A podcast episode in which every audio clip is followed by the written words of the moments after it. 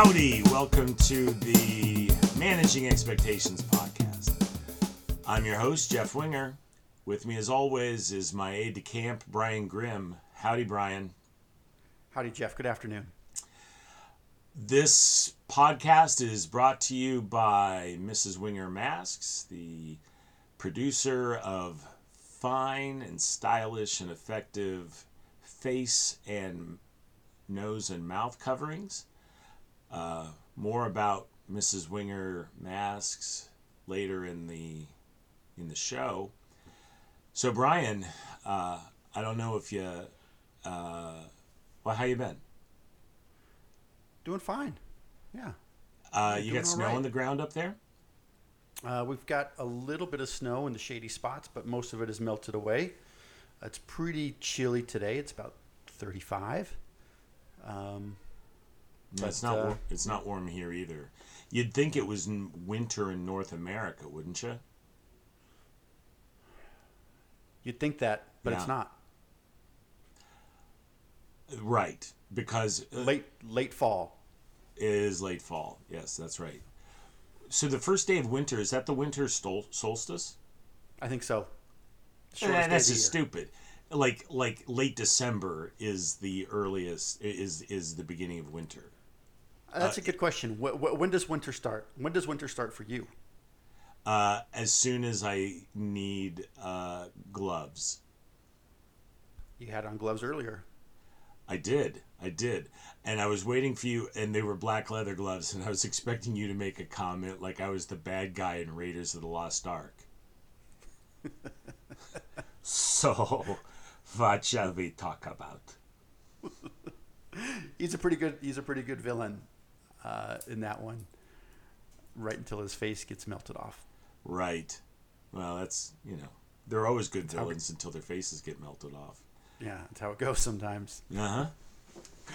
Um, no, I was I was thinking about uh, some bad OJ joke, but I decided to keep it to myself. Ooh, too soon, Brian. Too, Too soon. soon. Yeah. Did you ever see uh, the People versus O.J. Simpson with Cuba Gooding Jr.? Um, you know, I, I watched a little bit of it, and uh, it seemed pretty good, but then I lost interest. I, maybe I, I got distracted by something else. Yeah, I thought I thought it was pretty well done. Um, Mm-hmm. I thought that the supporting characters were maybe stronger. Uh, what's her name? Sarah Paulson as Marcia Clark, and um, Cross, what did I say? Clark. Okay, Marcia Cross. I think it was Marcia Clark, and um, uh, what Sterling K. Brown is that is the actor's name? Sterling Yeah. Sterling Brown. Uh, he was uh, good as uh, Darden. And I didn't think I I just thought all the supporting characters were terrific. Uh, but OJ uh, Cuba Gooding Jr. as OJ, I didn't think was great just because they were similar, different, similarly. But how do you? I mean, you know, if you just you know, how do you get an actor to play? You know, one of the greatest running backs in the history of the NFL, who's like now past his prime, but still, you know, good-looking guy. I, I, for one thing, I mean, I think I think O.J. Simpson's actually quite a bit taller than Cuba Gooding Jr. So I just didn't Yeah. buy it as well. I thought it was the weak spot, but it was it was a it was a good show. I don't know if it's still on Netflix. I think that's how I saw it. Yeah, yeah, you could probably find it someplace. Uh, you're, you were right. Marcia Cross is the tall redhead who was in some soapy stuff for a while. That's that's right. That's right. I remember working with a woman who just didn't care for her. And I'm like, really? Why? And she just couldn't put her finger on it. She just didn't care for that Marcia Cross. Desperate Housewives is, I think, the, the name of the soapy show that you're thinking of. Never saw it. Uh, I didn't see much of it. Yeah, it seemed. Yeah. No, I was more of a cougar. I was more of a Cougar Town guy.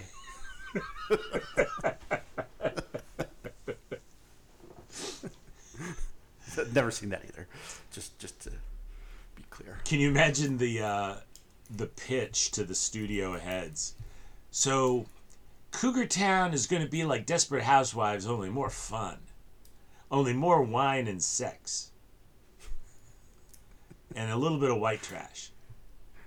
Yeah, yeah. Yeah, Green sounds light. good. Yeah. Here's a check Here's for 30 13 episodes, and let's see where it takes us. It, had a decent run, didn't it? I think it was on for five or six seasons. I don't know. It was, you know, you know, uh, yeah, a couple of the people. So like the ex, so Courteney Cox's ex husband uh, had a had a uh, had a role in a show called Ascension, which was ostensibly about people living on a space station, but then it seemed to have like some lost. Uh, the the series lost, not the plot was lost. Um, elements, uh, conspirator, con, con, conspiracy elements, and I I don't know. I think I watched one or two episodes and I was out. And then the kid, Courteney Cox's kid in in Cougar Town, uh, when he I don't know when he was past puberty, he actually had um, he was in an episode of Mad Men where he was a decision maker who took who uh, Joan Holloway took a meeting with. That was interesting.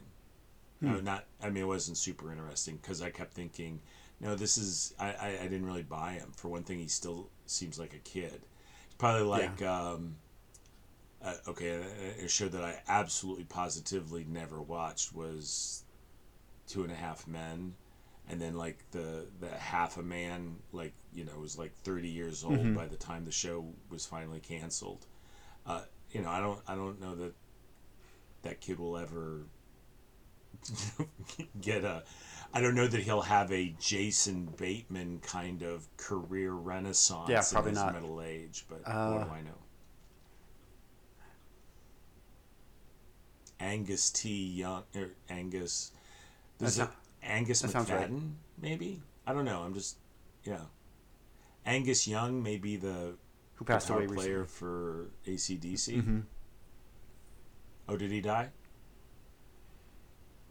So what's so? Is there anybody from ACDC? Uh, it doesn't matter if there's anybody from ACDC. Uh, Cougar Town ran for six seasons. Okay, well that seems like a lot. That's a lot of. And the, th- that kid, lot. um, who was in that episode of Mad Men, kind of the baby faced guy, he was also in Easy A. Mm-hmm. Did not see it, though I know you probably did because your wife is uh, kind of looks like Emma Stone's big sister. Yeah, a little bit. She's heard that. She's she's got that before. Yeah. Well, and I know she likes that. Yeah. I, I I picture your wife more as a Gretchen Mol younger sister, like Gretchen Mol's younger sister, That's good too. is how I would describe your wife. My wife is on a spectrum between Julie Andrews and her mother. But I, th- I think a lot of women uh, are are going to be Yeah. on a spectrum between somebody and their mother. Hey, uh, are we going to talk Julie technology Andrews. today? Oh, I'd be happy to because I am really looking at that Apple speaker pod, whatever that thing's called. They, I mean, it. Okay, so like the little one is a hundred bucks compared to like thirty bucks for the the the Google one, but you know, I I I really think that. Uh, Apple just makes such a clean, beautiful, well functioning device. Uh, but I gotta say, it seems like something that I want, but I don't need. Apple makes a lot of those things. So, Brian, you you pay attention to a lot of this low voltage stuff. Y- You're uh, You got it oh, it. Brian, can I get you to hang on for just a moment? Hello. Hello, darling. We are recording. Okay. That was Mrs. Wenger. She's more on the Julie Andrews side of the scale right now. But it's adjustable.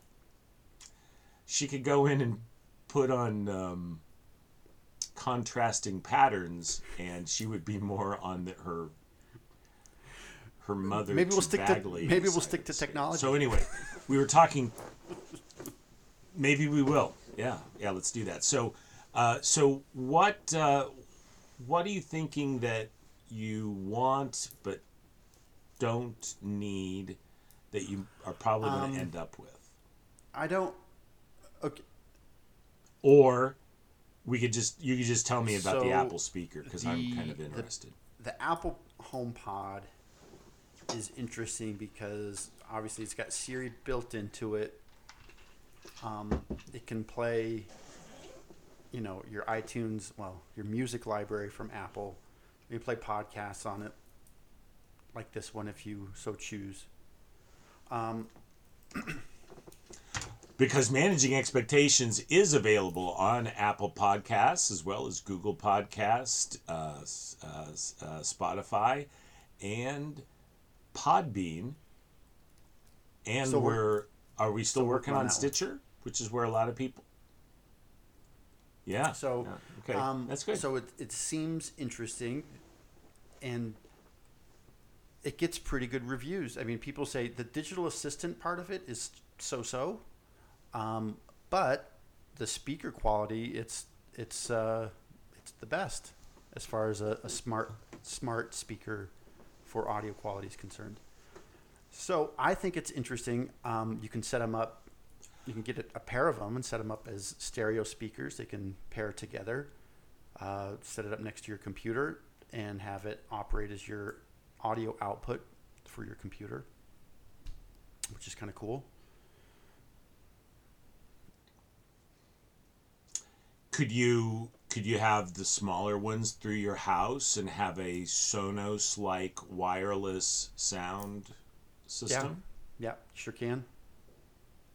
So could Um, you start in your living room listening to say rock and roll, and uh, then maybe have some country in uh, in the kitchen, and then uh, of course some Barry the- some Barry White in the boudoir. I'm glad that you added some Barry White because it started to sound like an Osmond song.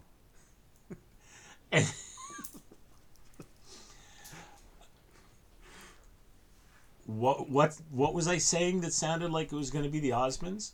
Rock and roll in one part of the house and a little country. Country in the other. Ah, yeah, a little Yeah. bit country. I I see. I see. I was not doing that on purpose. Okay. So thanks for bringing that to everyone's attention. Uh, I mean, could you do that? Could you say uh, Siri play country playlist or whatever? Yeah, sure could. Okay, uh, that's interesting. Okay, so uh, I, I want to go back, and and and it should be. Uh, can I ask you some specific questions, or you just want to go? Go ahead.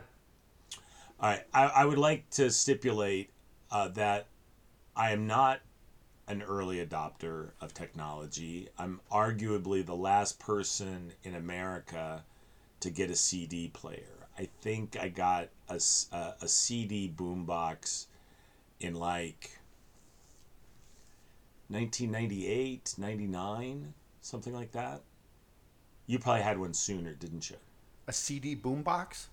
okay a cd player at all this is like how like i didn't buy cds i mean so like when when records went away for a while i was buying cassettes that Yeah. doesn't seem No, like I- a sound investment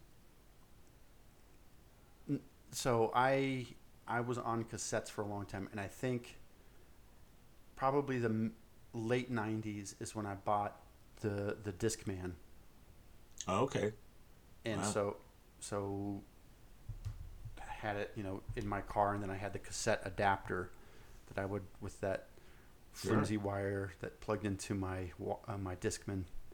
Discman or Discman? well my dad would say discman but he probably also says spiderman My Walkman. well you do say walkman Anyhow, do you, you don't say my sony walkman maybe maybe I do. But you, but neither do you say the Amazing Spider-Man. Right. Okay, so anyway, all right. So my So question. so so it was it was the late '90s because I mean they were a hun- they were a hundred bucks. They were really expensive. Well, they were on your Dairy Queen wages. Yeah. Yeah. All right. So yeah, no, that but that's true. And the, and and one of the things that I think you can say in favor of globalism is the fact that a lot of things that enhance our standard of living today, things that are taken for granted, uh, are available um, relatively inexpensively. Uh, you can get a huge television, huge certainly by historical standards, for whatever five six hundred bucks, Yeah. and I mean, I, I, I mean, maybe your your family had a a stereo, you know, a TV stereo console, where this had like a, you know, remember how heavy TVs used to be, and tubes would go out. You'd have to like have a repairman come fix the tubes. I mean, and look, arguably, the disposable nature of consumer goods is probably not good for the planet for sure and probably not good for people you know it'd be nice to have a durable thing but anyway all i know is tvs are better than they've ever been so uh, uh, so yeah we can afford cd players not that you would want to. Uh, so so these a, a thing that started at a hundred bucks you know became like you know 20 bucks right? Mm-hmm. yeah. Um, all right so uh, my television comes with sound. How about you? How about yours? Uh, of course they all come with sound. That's the point. Uh, what do you do you have a sound bar do you have that thing that goes underneath? All right so tell me about that. What what's that about? Okay, so um, in my previous career as a, in audio video, residential audio video, um, I I bought like a really great which is Sound. something construction workers do when they don't want to get dirty anymore. Right. Yeah. Profit margins are way higher, way way higher. So um, it's it's a it's a sound bar and it and it I mean the thing is the thing is ten years old at this point, but it's great. So it's a it's a left center right uh, speaker. So it's got all three of those built into one bar. All three channels built into one bar. Why is that better than having okay, so the the home pod would take the place of that? Um, I suppose that it could, but I don't. Um, I don't think that it. I don't think it can very easily. Uh, the HomePod has a, a power cable, and I don't think it has any other inputs. And so, like, if you're watching television, um, like if you're watching something on your Apple TV, You would be able to pair it the same way you can pair your yeah, uh, AirPods. Yeah, you probably could. Um, but I, most people probably wouldn't do that. They'd probably just use their TV speakers. Okay. Okay. Uh, I would. I. I. Okay. So, by the way, in my living room, which isn't small, it's the biggest living room I've ever had, but my TV actually generates more than enough volume. Right. So, the sound bar does The- the it home- the home- clearer? Go ahead. Yeah, it makes for it, it makes for for uh, bigger sound. So, we have is a, that important if you're watching a video- Fireball movie? yeah. But say say you lived So- with two women who insisted on watching uh, British period pieces with strong female leads. It's really not that important, then, is it? Well, uh, because obviously there's going to be a lot of dialogue in those movies, and so you want to make sure that the dialogue is clear and not being drowned out by the parlor music. that is accompanying it. Okay. So so that the home pod is The- the like three hundred bucks. Yeah, I think it's The- three hundred bucks, and I think that the HomePod is a secondary room audio source. I mean, it's not the one that you watch. You could, but it's not the one for watching movies or watching uh, TV with. I but I thought that that's what Apple was hanging its hat on how how clear the sound was. Yeah, for listening to music or podcasts while you're in your office or while you're in your kitchen, or Okay. in your garage I do. I actually, I actually have some health concerns, and I, I think that Apple's aware of them too because their health app is always nagging me. But uh, I'm a little concerned about, you know, having the uh, AirPods in frequently, and then in turning them up to get over background noise or whatever, and uh, uh, you know, I don't know. Is that doing long term damage to my hearing? Uh, it could be, so that's why you need to upgrade to the AirPods Pro that are noise canceling. Hmm.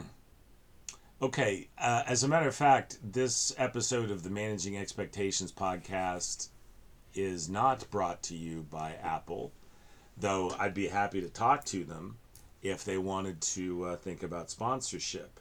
Brian, who is this episode of uh, Managing Expectations brought to us by? Uh, just as Apple makes world class electronics for consumer use, our sponsor, Mrs. Wenger, makes world class face coverings for anybody. Uh, whether you're looking for uh, a certain pattern, a certain color, bottom line is is that you want to look good and feel good while you're wearing a mask. So, mrswenger.com. Get your safe, effective, and stylish masks at mrswenger.com. Thank you, Brian. We're Managing Expectations is proud to be brought to you by MrsWenger.com. Uh, so, okay, so do you have to do you have to have the oh, all right? So, so if it's not going to be your main living room sound system, why do you need the big one? Why can't you just get the t- two small ones?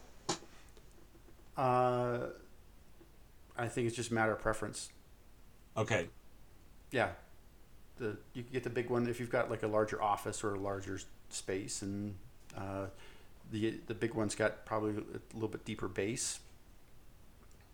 Because that's because one of the things that Apple, I mean, eh, they they really uh, sell the the high quality of the sound, right? I mean, audio purists have always complained about digital music. They bellyache about the compression and all, stuff like that.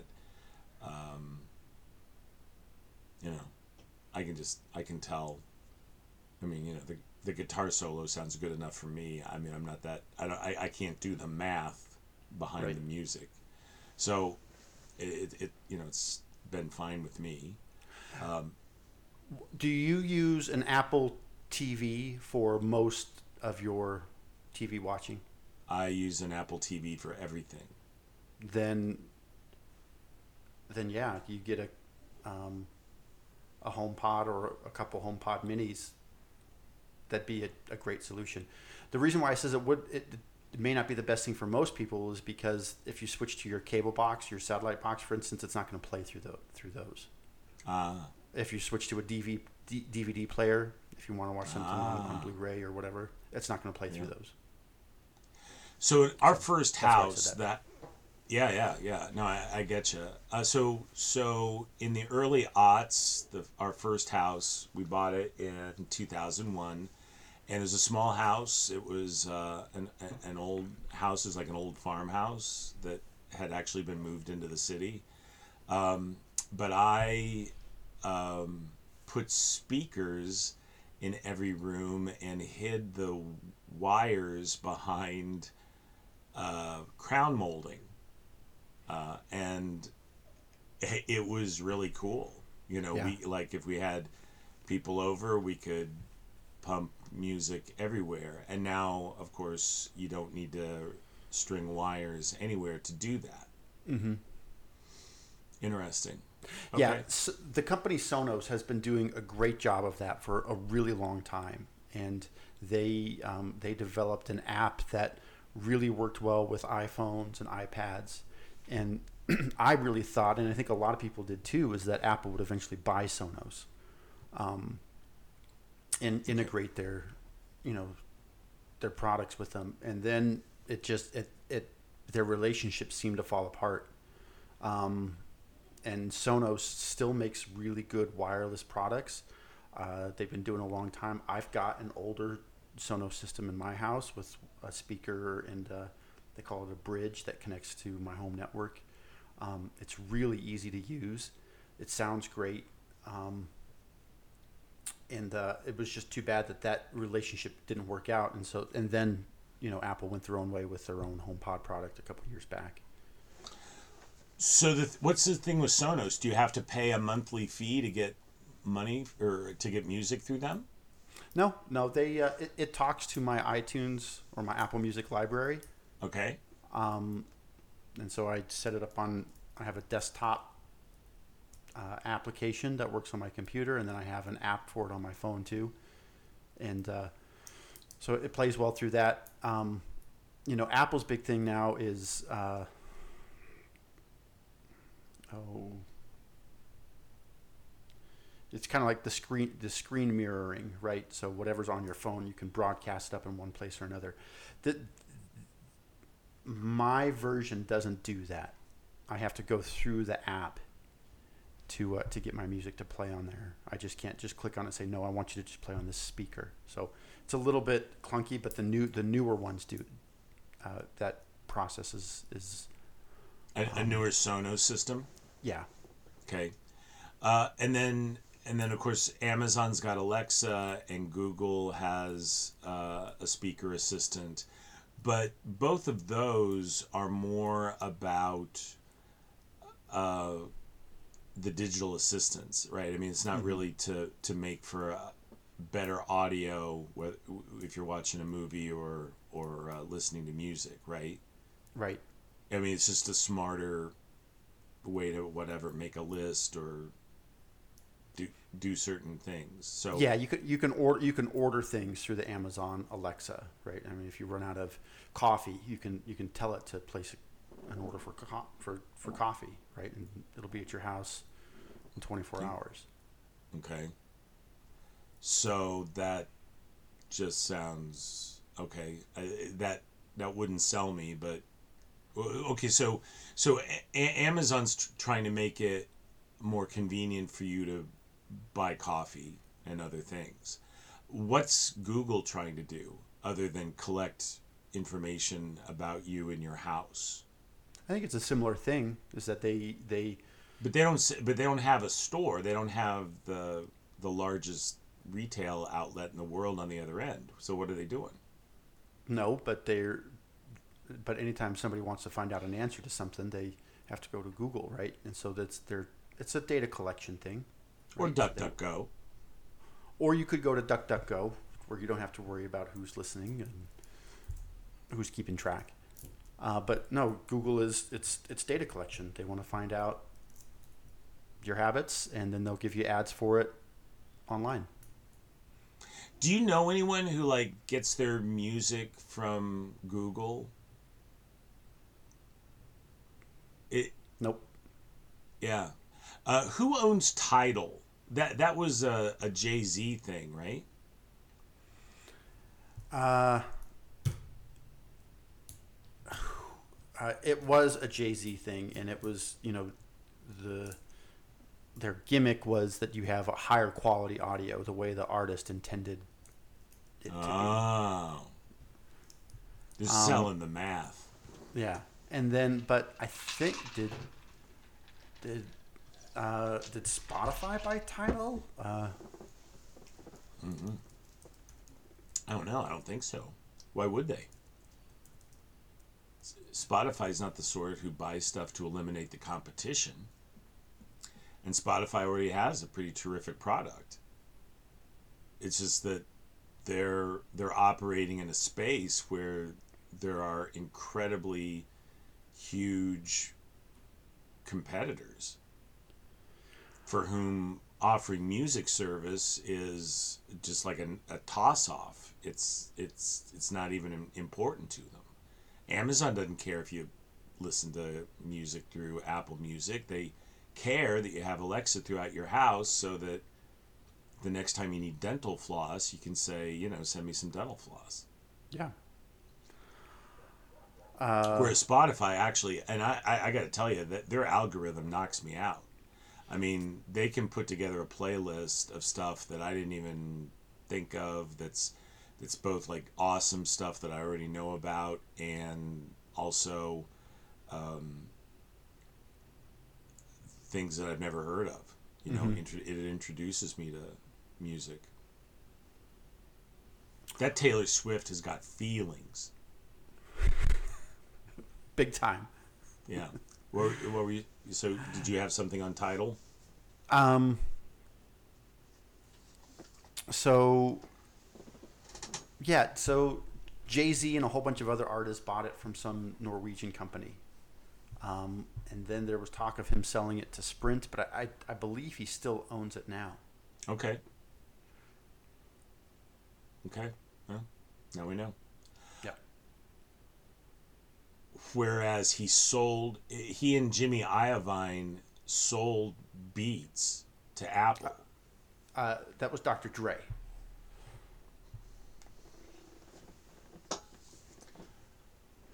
I'm not really familiar with uh, the hip hop artists, and I meant no. I'm really sorry.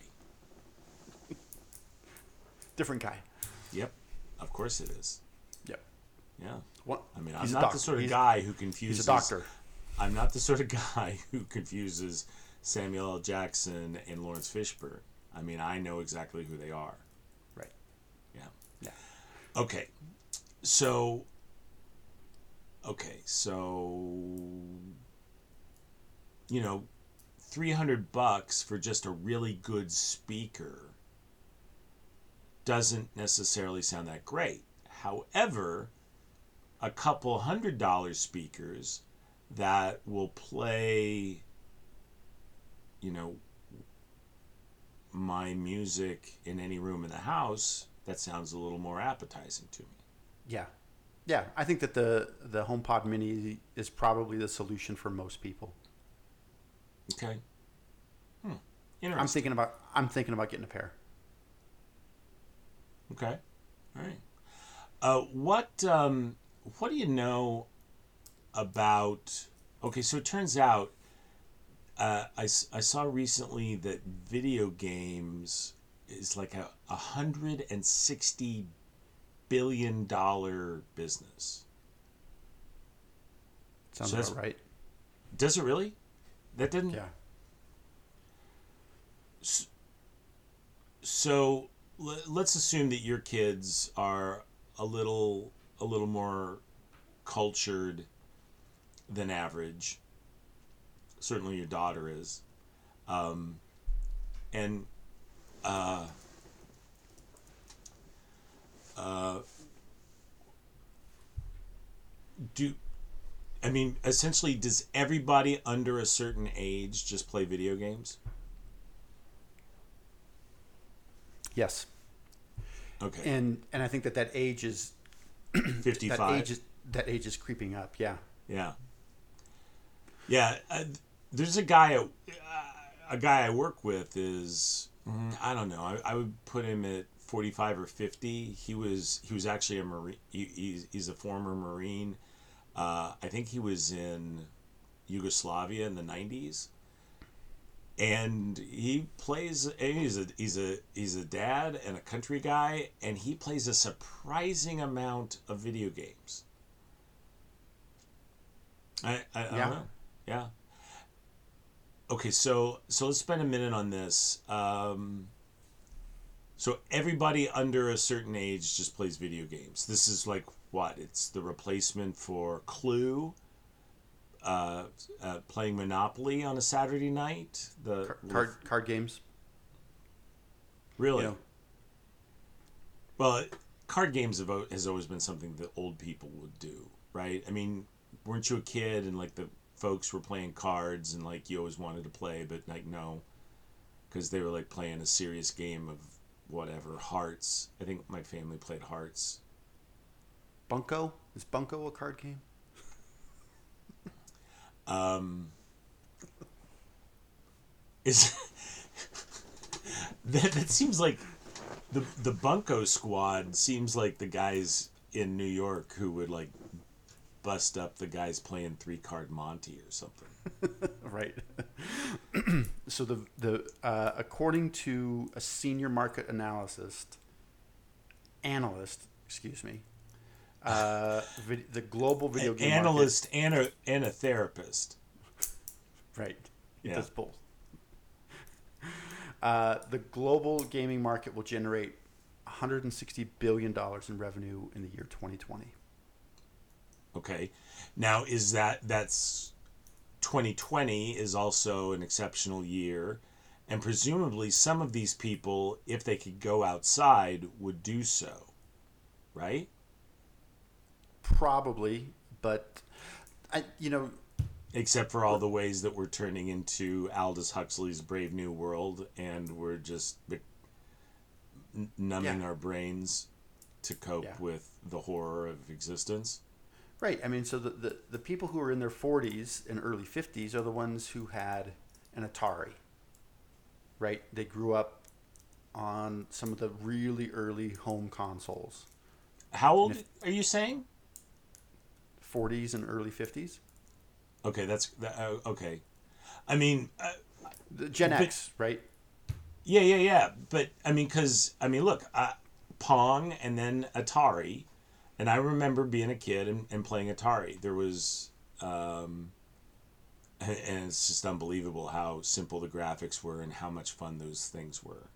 Yeah. Okay, but so so do you remember those? Did you have that? Mm-hmm.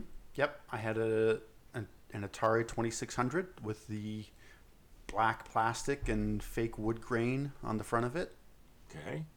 and uh, I just I, I thought that it was I thought it was the coolest thing with that joystick with the red button. It was. I mean, there's nothing that beat it.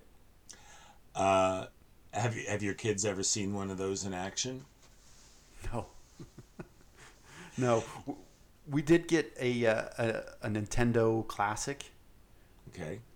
So so Nintendo a couple of years ago did that great thing where they released the their original uh, Nintendo Entertainment System, but they had like 50 games preloaded on it, and so it's a little it's like the miniaturized version of their original gaming system, and it's got 50 games that are loaded on it, and with the with the old controllers and everything, and so you could buy them for like 50 bucks if you could find one. And so once all the hype died down, um, we got one, and it has you know the original Super Mario Brothers and some of those uh, some of those old games on there. Okay, okay. Um, I, I, I asked because uh, some years ago, uh, my wife and a friend of hers were going to a meeting, and the friend, um, they asked me to sit the kids for a while. So I pull out the DVDs of because I I'd gotten some classic DVDs that I loved as a kid. I, they were just too cool for school, and so like I put in Speed Racer. And you know these are all kids who are like raised on Pixar movies, Mm-hmm. so that early anime, you know, of of Speed Racer and just seemed just it was just sad. It was just like hick video cartoons and Mm-hmm. you know, I, I look back and, and like so I actually have some uh, Hanna Barbera uh, discs that I loved as a kid, and uh, I- and I know you even remember like uh, um, uh, what was, who's the character who was like uh, exit stage left? Snaggletooth, Was that Snaggletooth? wasn't it? Was that his name? Snafflebit. no, that wasn't it. Uh, um, because you actually still do an imitation of him, which is like about as obscure as a Burt Lancaster uh, imitation. I'm Lancaster. leaving. Burt Lancaster, even. exactly right. So anyway, all that's just so uh, that's just so hokey compare uh, for the kids today, you know. But but um, when we had uh, a, a, a few years ago when we had friends visit from Finland, uh, we kind of did this double. That you know they had their kids with them, and the kids were a little older, but we watched The Jungle Book, which was like the first movie I was taken to see as a kid. I think the second one was John Wayne, uh, True Grit. Um, and then, um, um, and then we watched Brave. You know the Scottish Emma Yeah. Thompson and the I don't know the, Yeah. the the little girl and the bear, right? And um, uh, our, our, our, our Finnish friend was like, yeah, I, I, I like Jungle Book better. She's she said I think that the others are like so. Uh, they, what, what how'd she put it? I mean, being being Finnish, uh, she you know lacks uh, idiomatic nuance, you know, but essentially her position was I think these modern movies make little kids anxious because, you know, there's like this big fight scene and really, I mean, you think back about the kids movies for the last since Beauty and the Beast, which was kind of the Disney uh, uh, renaissance or rejuvenation, right? After some really bad movies, they they got better, but the fight scenes were kind of upsetting. I mean, I think about the Little Mermaid and like the Sea Witch is like impaled. That that- that's kind of rough. Uh, I would say that um, S- Sleeping Beauty s- scared the crap out of me as a kid. I, have seen it one time. and that well, was dude, enough. you know what? Pinocchio is supposed to be really grim, really dark. It is. Yeah, Yeah. So so there's some of that older Disney stuff. Um, has got some pretty frightening stuff. I mean, the Snow White, the the the witch in Snow White is pretty menacing, right? Is that Maleficent? Uh, no, I think Maleficent is the one from Sleeping Beauty. Okay. Oh yeah, yeah, yeah, yeah. Snow White, right? The seven dwarves and Whatnot. yeah. I don't know. I can't. Yeah. I don't. Uh, Snagglepuss was his name, not Snaggletooth. Yeah, that would. I, apologize on behalf of managing expectations to all of our uh, orthodontal, orthodontally challenged listeners. But this is why you need a Mrs. Wenger mask because if you're if you don't love your nose or your smile, you could be having a moment here in uh, 2020. So if you want to nail that stylish anesthesiologist look, go no farther than mrswenger.com. Uh, we were uh, talking about video games, and everybody plays them, but it's not social in the sense that you don't really have people over who will like all play together. You don't But- have. You don't have to. You don't have to. Well, like some people have friends and want to. Okay, so we were comparing it to playing cards. You know, like our parents playing cards, uh, and and I I think that even among the kids now, there's been a resurgence in game night. Right when people will come over and they'll play. There's that. I don't know if they're still playing it, but it wasn't there something called pandemic or contagion or something where uh, th- and, and what was interesting about that game, as it was put to me, was instead of being with comp in competition with other teams, it actually is a game that encourages cooperation as you try to find a, find a, a antidote or a, a vaccine for the the epidemic. It, have you not heard of this? Mm-mm, I haven't heard of it. Okay. Have you heard of Settlers of Catan? I have. Have you played it? No. Okay. but you know people your age who are having those sorts of game nights and playing that. Yeah. Yep. Uh, and of course we have to we have to cast our memories further back back before the real pandemic to a time when people actually were in the same room together yeah so who knows how much things will change i'm just saying okay so so it sounds okay my problem with video games though is as they become more and more realistic it becomes it, it, it takes a step closer to being on the holodeck in Star Trek, where Star Trek, where you're actually inserting yourself into a movie like into a movie.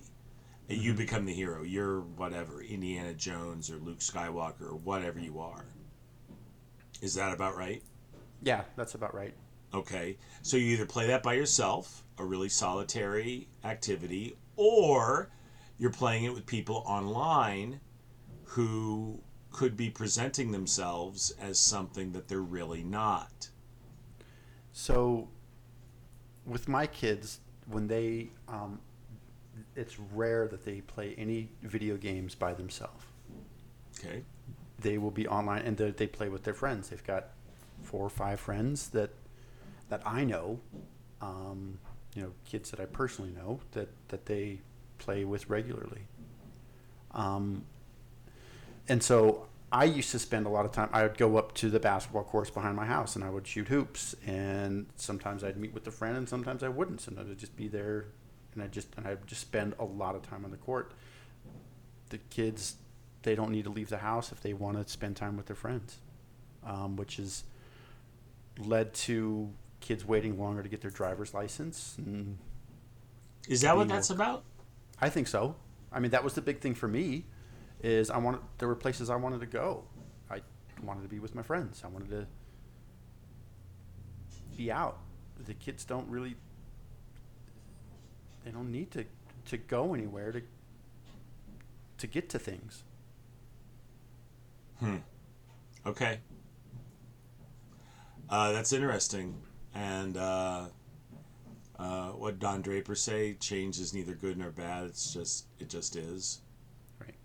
Mm, I don't know. No, I think a lot of I think I think some change is good and some change is bad, but I don't know. You kind of got to roll with it because I mean, there's it, change is. I mean, it Mhm. things things change. Right. Human nature doesn't change though, and and so a- a, measure of being by yourself is is fine, is good, and it's true that baseball is like the sport that you can hone your skills with, and and by yourself. I mean, you can't really do that with football or baseball. Basketball. You meant to say What did I say? baseball. Yeah, ba- I meant to say basketball. I apologize. You know, what would be great is if we had some way to like edit that word out and just make it sound like I said the right thing the whole time. There's no way that technology has advanced fast enough to allow us to do that. We'll give it ten years. Yeah, yeah, that's about right. Or not? The, not the time has. Uh, wh- what what what is it you always say? Time is a flat surface, or it's a Time is a flat. Time is a flat circle. is flat. time is a time is a flat surface. It's also a circular surface. It's a flat and circular surface. It's also a hard surface. That uh, you'll. Just- it's hard. Time is hard. Time uh, is hard. Time Hard, is hard. hard time is hard. Hard time. Ooh, it would be a good name for a podcast if I didn't already have managing expectations, which is pretty bomb. Well, I think that this has maybe been the most guy episode ever, as we've just talked about uh, stuff that, um, and this is one of the one of the things that convinces me that um, uh, gender is not just a social construct that it is there are in fact general aptitudes and interests. So it a guy could come into work on Monday and say, "Yeah, I spent the weekend setting up wireless speakers throughout my house." And and like the other guys would be like, "Oh, awesome, tell me about it." Whereas I've yet to meet a woman who would say, "Yeah, I've set up wire my I got totally seamless wireless sound throughout my house." Well, you're laughing. Uh, yeah, I've never heard. I've never heard. Uh, Oh, I know what you're doing right now. You're thinking of uh, a chick who's hot and totally chill. Is that what you're doing right now? nope. Because that's what it sounds like. That I mean, if I were just to go by L. so anyway, so um, eh, yeah, so I I um uh anyway, uh, that's not that's neither here nor there, I guess. But um, I did have one other thing here. Let me find. So I just finished this book, and it was really good. It's by a guy named Thomas Ricks, and it's a parallel biography of Churchill and George Orwell. Two guys who actually had a lot of differences, um, but a lot of things in, in common. And who's who says we can't talk about things that would be interesting to females? Um, well, they're both British, uh, Orwell and Churchill, so uh, I would think that um, all of a sudden uh, your wife your wife just got interested for the first time in 52 minutes. Uh, but anyway, you and I were talking uh, the other day about uh, the personality trait of uh, uh, the the first guy through the wall. There's that great scene at the end of Moneyball where the owner of the Red Sox is talking to Billy Beane, and about how his way of seeing things and doing business is threatening the livelihood of guys who are entrenched in baseball. And uh, the the owner of the Red Sox says, um, "The first guy through the wall always gets bloody, right?" So so in at the end of uh, uh, this this book by Thomas Ricks, uh, Churchill and Orwell, um, uh, said um, uh, we should remember that most of us, most of the time, do not welcome the voices of people like Orwell and Churchill appearing in our midst. Most of us, when confronted with a crisis, do not dive into the matter. Rather, we practice avoidance. This is really what appeasement was in the 1930s a way of not dealing with the matter or sidestepping some hard, inevitable facts. And then later on in this concluding uh, chapter, uh, he says uh, the accurate view will almost uh, the accurate view almost always will at first be a minority position. Those in power often want to divert people from the hard facts of a given matter, whether in Russia, Syria, or indeed at home. So um, uh, I, I, I, I just I, I read that and I thought of our conversation about the first guy through the wall. Um, Yeah, uh, you know Churchill was, I mean for for thirty in the 1930s, he was just in the political wilderness. I mean, he, he barely had a job. He was off, frequently broke. I mean, he, he lived like an aristocrat, but I mean, he was living well beyond his means. And nobody was listening to his warnings about the Nazis, and um, in Ger- you know in Germany, and um, it's, it's unbelievable how how the aristocracy in Britain was they were kind of defeatist and they were like, well, we can't beat the Germans, so we might as well get with the Nazi thing. And so you had like, you know, like one of the like at least two of the Mitford sisters like went full fascist, and um, um, it was it, it was just interesting. And so uh, Churchill was anti-Nazi. Uh, Orwell was anti-fascist, but also kind of anti-aristocrat, and and to a surprising degree, surprising at least to me, uh, the the aristocracy just, I mean, they. Uh, you get the impression that they would have, um, like the French, made the best of a bad situation if it had come to that. But I don't know, didn't come to that. It was good. That's it was good. a good book. Yeah, it was Yeah. a good book. So was that the name of it? Churchill and Orwell? Is that the name of the book? Yeah, Churchill and Orwell. Uh, I think the the fight for freedom. It seemed like a stretch to me. It seemed like a uh, um, um, a like it was forcing it, like it was a contrivance because they were such different guys. But they they they did. They, they uh, let's put it this way: in the 30s and 40s, both of them were left a an enduring body of work that strenuously advocates for freedom of thought, for th- freedom of belief, which you know is is uh, I don't know bedrock of democracy, I suppose. But I mean, it's uh, it's uh, you know ultimately I I I would say it's a it's God given, but um, that doesn't seem to be the consensus view of most of the people over most of the time on Earth. So, uh, what a what a surprising moment, and and you know, and and we live in a time when these entrenched things are are just under attack. You know, news. I mean, who do you who do you listen to? Who do you trust? Uh, what you know? What's really going on? You know. Uh, uh, um,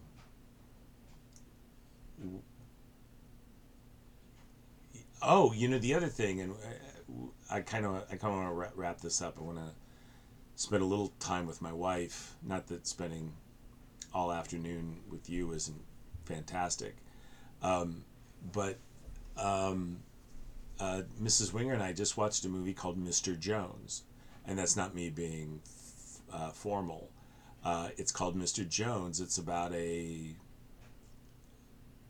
journalist who uncovered Stalin's famine of Ukraine in 1933. Uh, Peter Sarsgaard is in it. I know that you're a you're a fan of the uh, Sarsgaard tribe. Um, Peter Peter seems to be letting himself go a little bit. It's not. I don't know. I don't know that he's the the sexiest one, uh, but uh, you know, because there's those Sarsgaards are a are a virile lot. There's a lot of them. I don't know how the Sarsgaards work, but Yeah. um, uh, uh, but uh, uh, it was terrific. I mean, it, I mean, it wasn't terrific. I mean, it was a serious, and, and you know, uh, it was a serious, dramatic uh, work that illuminated a horrible period in history and the, the you know the repercussions of just you know the the business dealings uh, Stalin uh, Stalin um, needed to have something to sell the outside because the, everything that was said about the industrial might of the Soviet Union was essentially a lie. They needed to have something to jumpstart it. By at the height of the Cold Cold War, Western economists said that the logic of the Soviet Union's economy was to build big machines to dig ore out of the ground to make big machines.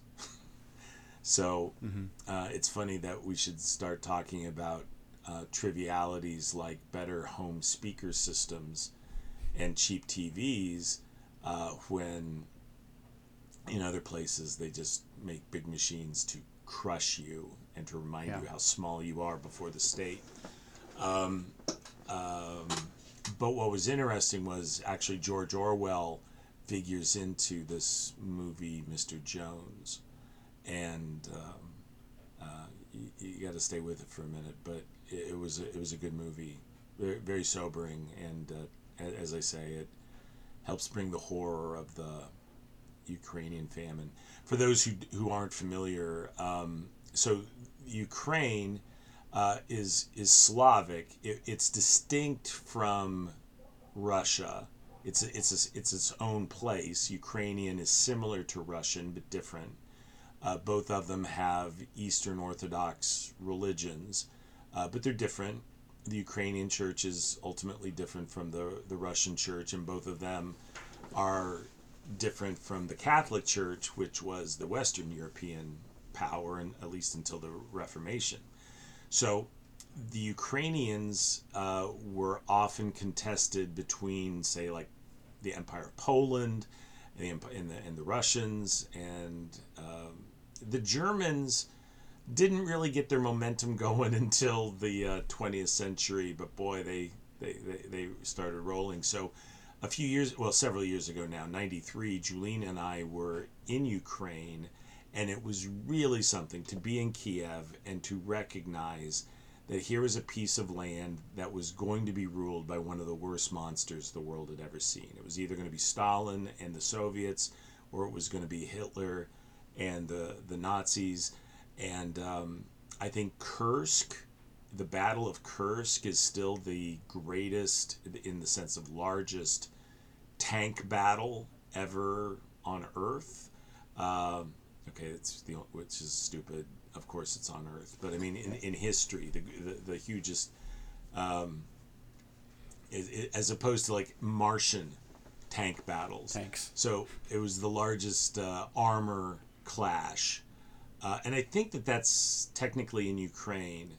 The Russians have always viewed it, tend to view it as part of theirs, and the Ukrainians are thanks very much, but we've had enough of you, and, and it's it's really still going on now. The Russians have invaded Crimea in the first place, and without anybody to slap their hand, they said, "Oh well, that that felt so good. We're going to take some more of uh, eastern Ukraine," and so that's that's the situation. And human rights abuses in the Russian-held parts of Ukraine are pretty well documented. So, uh, while the rest of us worry about mm, better speaker systems, there are actually people fighting for their lives in uh, Ukraine against the Russians again.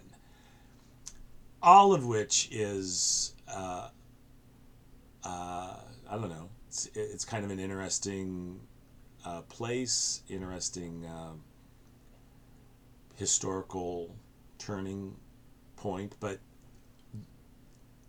it was part of the Soviet Union. It was part of the Russian Empire when World War One uh, ended, but it's like the it was like the breadbasket of the Soviet Union. It was black fertile soil, so uh, it would be like the Russian Iowa if Iowa kind of wanted to be separate. Anyway, it was it was it was very uh, lush farmland, and uh, Stalin came in and took all the grain from the farmers who starved, and uh, so I mean, can you imagine? starving Iowans because the men with guns went in and took all the food that they just harvested. I mean, it's it's stunning to, to think about. But uh, Stalin took the grain, sold it to the rest of the world, uh, got hard currency uh, to make the other things that he wanted to make, like um, guns and whatnot. So that's uh, that's how that went. Uh, it was uh, an episode. It was a historical episode of man just oppressing his fellow man. I mean, it wasn't that it wasn't raining. They starved in an incredibly fertile place because of the wickedness of other men. So Yeah. that's Stalin. He was a he was just a big jerk. Yeah. Okay. Uh, So, uh, did you did you it looked like you looked like you had uh, a correction? Did I misspeak about the Ukrainian famine? No, No, I, I was just looking up some things about the Battle of Kursk, and there's like nine thousand tanks on one side and six thousand tanks on the other side. Yeah, it was between the Red Army and the the the, the Germans in World War II. So just imagine a field big enough to hold what'd you say, six and nine? So fifteen thousand like trucks. So you're looking at a lot of geography if it's like there were like fifteen thousand pickup trucks.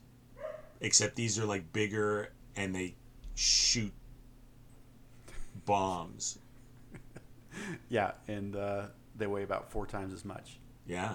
Yeah. I mean, just imagine the sound and the earth shaking, right? You know the no- uh, the the novelist Stephen Hunter, who I may have mentioned uh, from time to time, because he uh, he's a very manly author. He he does guys and guns better than anybody, um, and he the best of his recent books, I would say.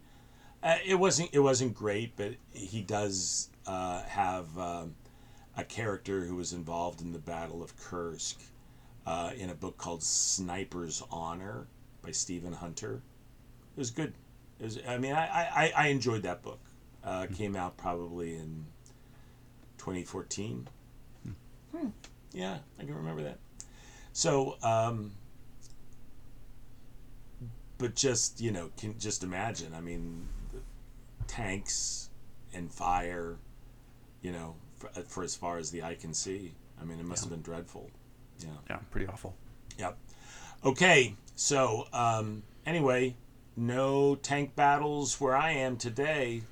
Nope, but maybe a couple of HomePod minis. Eh, we'll see. I can probably wait till after the holiday, get them on open box or something. Yeah. Yeah. Okay, uh, this has been episode number 38 of the Managing Expectations podcast. Uh, we are very happy that you spent some time with us. Uh, we think that this was a very good podcast, but then we're always trying to manage your expectations. So, uh, on behalf of uh, Brian Grimm and myself, we thank you very much. We thank Mrs. Wenger uh, for uh, being a proud sponsor of the Managing Expectations podcast. Brian, let's go to work. Let's go to work.